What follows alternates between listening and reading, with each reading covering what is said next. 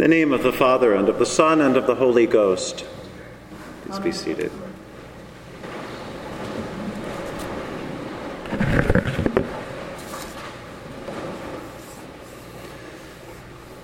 Miss Rhoda Harding is a young woman who plans to celebrate Christmas Day all by herself. A character in a short story by Stella Gibbons. Rhoda finds just the right little cottage to take and begins to gather together everything she needs for her perfect Christmas alone.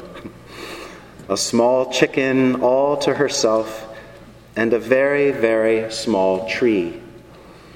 She puts her tree in a pot, she fastens on a few tiny candles and ornaments, and she lights the candles to make sure it looks just right. After admiring the tree for a little while, she carefully blows out the candles and goes to bed. The next day is Christmas, and this is 1940 in Buckinghamshire, England. It snows and everything is beautiful, like it is when one remembers 1940 in Buckinghamshire. On Christmas morning, Rhoda's morning is interrupted. There's a knock at the door. She opens it and she's surprised to find there standing three little children. And the leader of the three begins a long, involved story. It's a story of a wicked stepmother and this child pleads with Rhoda on behalf of her siblings please take them in, let them have shelter. Rhoda takes the children in and proceeds to feed them and share her Christmas chicken with them. Well, later on, after a little while through the meal, there's another knock at the door. It turns out to be the father looking for his very precocious children. When the children realize that they've been caught in a completely fabricated story, Judy, the little girl who is clearly their leader, blurts out, Don't tell, I made it up. I made it all up. Everything about the wicked stepmother and the whole thing. Rhoda looks at her and wonders, Well, why would you do such a thing? And the little girl says, We looked in your window last night and we saw your little tree. We loved that little tree. We've never had a little tree at home. Everything's so big, it's horrid. Children are drawn to what's small, what's like them. Most children today probably don't use the word horrid, but I think it would be pretty easy to find children who might pass by a large, loud, impressive Christmas tree in favor of a smaller one, child sized. There might be children, and maybe even a few adults, who feel lost in a giant house with lots of people and might well understand seeking out a small cottage to get away for Christmas Day. And now, as in every age, what is loud and grand and dramatic every once in a while gives way to what is quiet and small and insignificant. Whenever that happens, wherever that happens, I think we should pay attention. We should pay attention because chances are that that's the sort of place where we might just meet God. God, after all, moves in a downward, lesser, quieter way. God so very often is found in what is small. If we think of God's self revelation in Scripture, we can see places again and again and again where God shows a preferential option for the small. The men and women God raises up as leaders are almost never high and mighty. David, who becomes king, is the least likely in terms of toughness and world readiness. Rahab the harlot, with God's help, becomes a heroine. The prophets are mostly oddballs and misfits and outsiders to the people they're called to serve.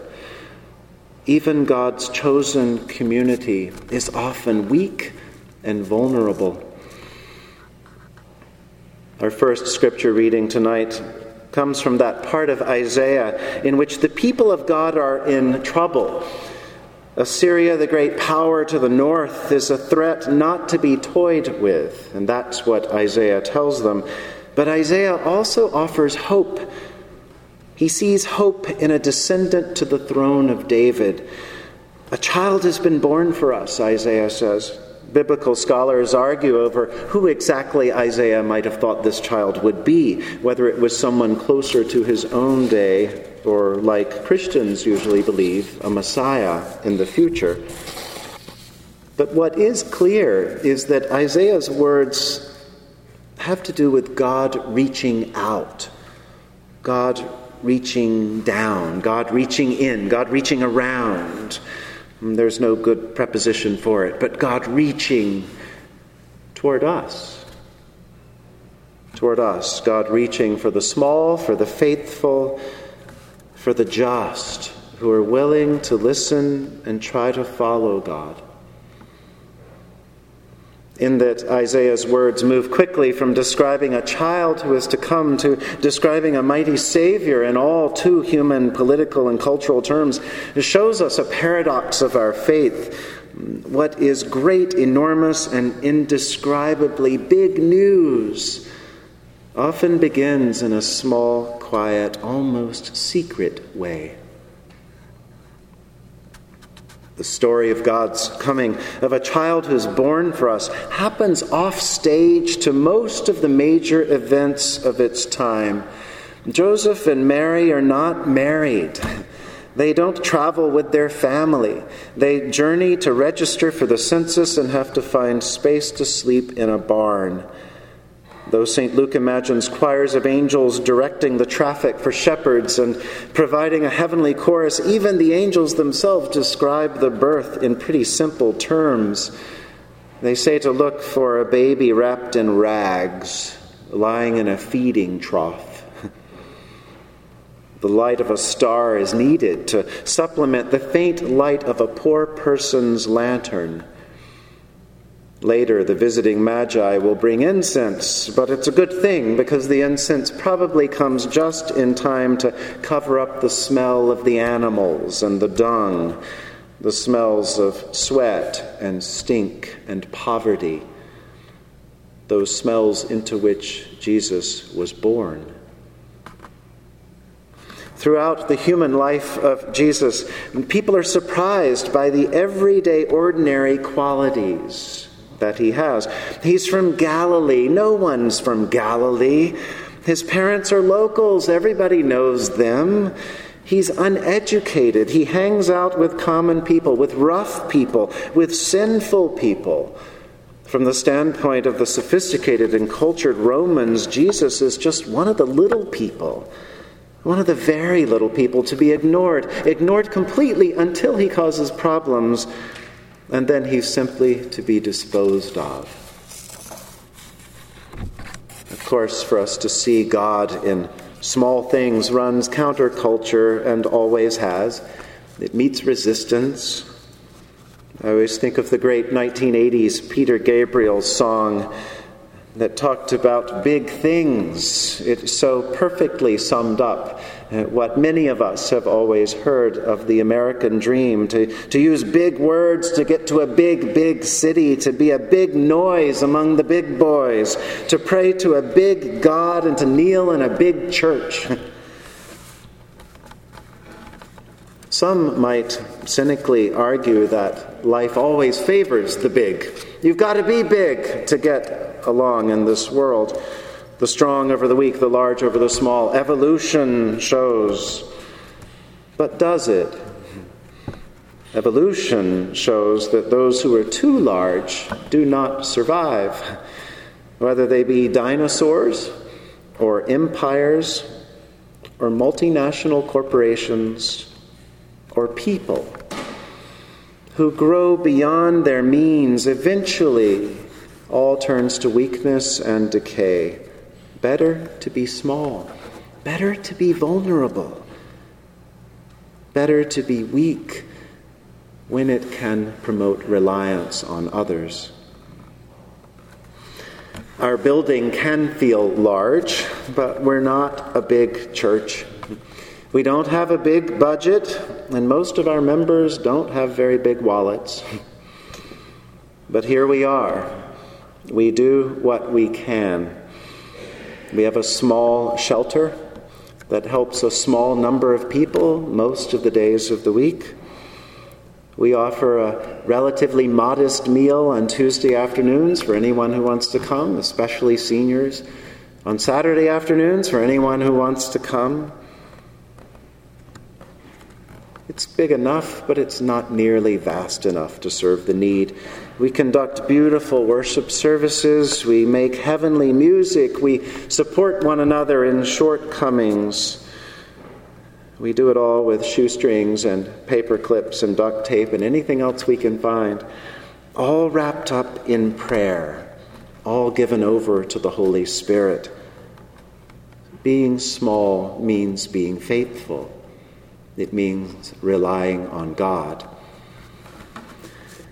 Here and there in the history of faith, especially the Christian faith, small verses emerge and they can give us hope. One place where a small voice emerged and still lingers with many of us is near the end of the 14th century the church in England was busy being big in most of the ways it could imagine. It was all intertwined with the power of royals and nobles. But in a tiny room attached to a small, insignificant church in Norwich, a woman named Julian began to reflect a little bit on her small, limited experience with God. God came in a series of visions to Julian, often called Julian of Norwich. And she prayed about those visions and she wrote them down. This was quiet work she did with her cat and a few people who passed by her window. It was out of the way work. It was ignored work for many, many years until almost 500 years later but in one vision in particular, Julian imagines that God places something in her hand, something tiny. She writes, The Lord showed me something small, no bigger than a hazelnut, lying in the palm of my hand, and it was as round as a ball. I was amazed that it could last, for I thought that because of its littleness, it would suddenly have fallen into nothing. And I was answered in my understanding, It lasts and always will, because God loves it. And thus everything has being through the love of God. In this little thing, I saw that God made it, that God loves it, and that God preserves it. God is the creator and the protector and the lover. Julian sees God in small things, and so can we. God comes into the world at Christmas in a tiny way, beautifully symbolized in our tiny creche. God becomes incarnate in a little baby. God takes on flesh in all of its weakness and smallness. The incarnation continues to be felt and seen and heard in small things. A word here, a look there a hand held, a wrong forgiven, an honest word said out loud, a just word shared. Especially on Christmas. May the light of a single star illumine us. May the smile of a child reach us. And may we know the touch of God, as small as a baby's finger, held out for us to enclose our hand around for us to receive, for us to cradle, for us to embrace. Thanks be to God for being so small. In the name of the Father, and of the Son, and of the Holy Spirit. Amen.